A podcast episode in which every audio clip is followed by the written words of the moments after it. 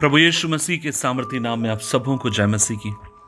आज के मनन का भाग हमने लिया है मरकुस रती सुसमाचार अध्याय छः उसकी सैतालीस, अड़तालीस आयत लिखा है, जब साँझ हुई तो नाव झील के बीच में थी और वो अकेला भूमि पर था। जब उसने देखा कि वे खेते खेते घबरा गए हैं, क्योंकि हवा उनके विरुद्ध थी तो रात के चौथे पहर के निकट वो झील पर चलते हुए उनके पास आया और उनसे आगे निकल जाना चाहता था। परंतु उन्होंने इसे झील पर चलते देखकर समझा कि ये भूत है और चिल्ला उठे, क्योंकि सब उसे देखकर घबरा गए। पर उसने तुरंत उनसे कहा ढांढस बांधो, मैं हूँ, डरो मत। अजीजों, यहाँ पर आप और मैं देखते हैं, प्रभु यीशु मसीह एकांत जगह पर जाते हैं ताकि वह प्रार्थना कर सकें।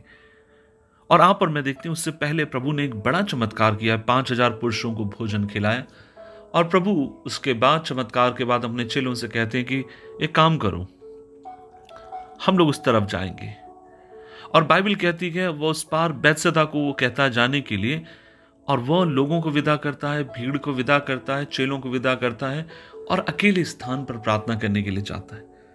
और प्रभु का वचन कहता है, अब वो प्रार्थना करने के बाद, बिल्कुल भोर के समय, सवेरे, हम देखते हैं परमेश्वर का वचन कहता है कि वो पानी पर चलते हुए आगे की तरफ़ जा रहा है।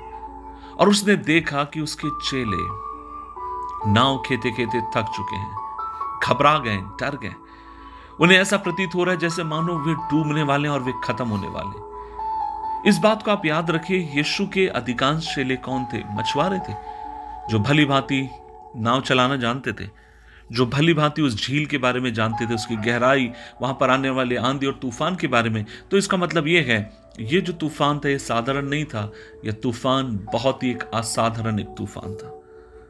और चेले घबरा रहे तूफ़ान का मतलब है हवा उनके विरुद्ध में चल रही है। और उन्हें ऐसा लग रहा है जैसे मानो सब कुछ खत्म होने पर है। और तब परमेश्वर का वचन कहता है।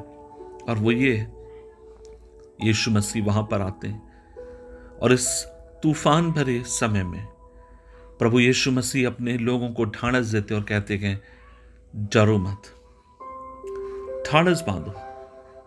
मैं हूँ, डरो मत। आज इस सुबह के समय मैं आज आपसे कहना चाहता हूँ, मुझे नहीं मालूम आप अपनी ज़िंदगी के कौन से तूफ़ान से आप होकर जा रहे हैं। आपकी ज़िंदगी के कौन से बड़े संघर्ष से आप होकर जा रहे हैं। क्या आप घबरा चुके हैं? क्या चेलों के समान आप अपनी नाव को खेते खेते थक चुके हैं?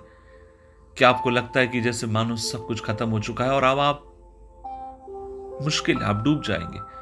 सब कुछ खत्म हो जाएगा। और जब आप ये सब सोच ही रहे हैं, तब एक धीरे से, एक धीमी सी आवाज़ आप तक पहुँचती है और वो आवाज़ आपसे पुकार कर कहती है ठाड़स बांधो, डरो मत। मैं हूँ। मैं हूँ। आज इस सुबह के समय मैं आपसे पूछना चाहता हूँ, क्या है आपका संघर्ष? कर्ज है?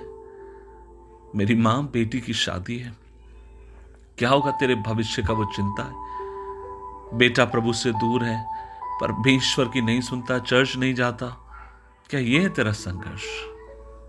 क्या है आपका संघर्ष? और जब इस संघर्ष और इस कोलाल के बीच में, जब ऊँची ऊँची लहरों के बीच में, आंधी और तूफ़ान के बीच में जब आपको कुछ भी समझ में नहीं आ रहा, और तब मैं आपसे कहना चाहता हूँ, एक क्षण के लिए शांत हो जाइए। और इस आवाज़ को महसूस करिए, सुनने की कोशिश करिए जो पीछे से आपसे कहती है। ठाड़स बांधो। मैं हूँ ना, डरो मत। मैं तुम्हें पार ले जाऊँगा। मैं तुम्हारी रक्षा करूँगा। और वचन में लिखा है, जब यीशु ये कहते हैं, तब वह उनके पास नाव पर आया और हवा थम गई। प्रभु विश्वास योग्य है ज़िंदगी की हवाओं को और तूफानों को थमाने के लिए। न जाने ऐसे कि कितने आंधी और तूफ़ान मेरी ज़िंदगी में आए हैं और आज भी आते हैं। कई बार लोग मुझसे पूछते हैं पास्टर आप किस तरीके से नांदी और तूफानों का सामना करते हैं?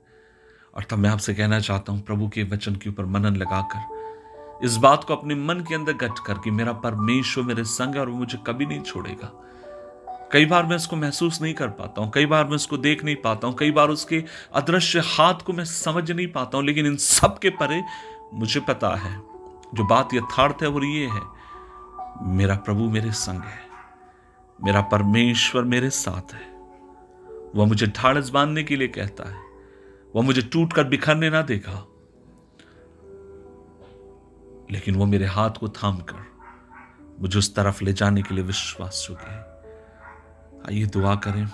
प्रभु जी, धन्यवाद देते हैं इस दिन के लिए। हमें अनुग्रह दे।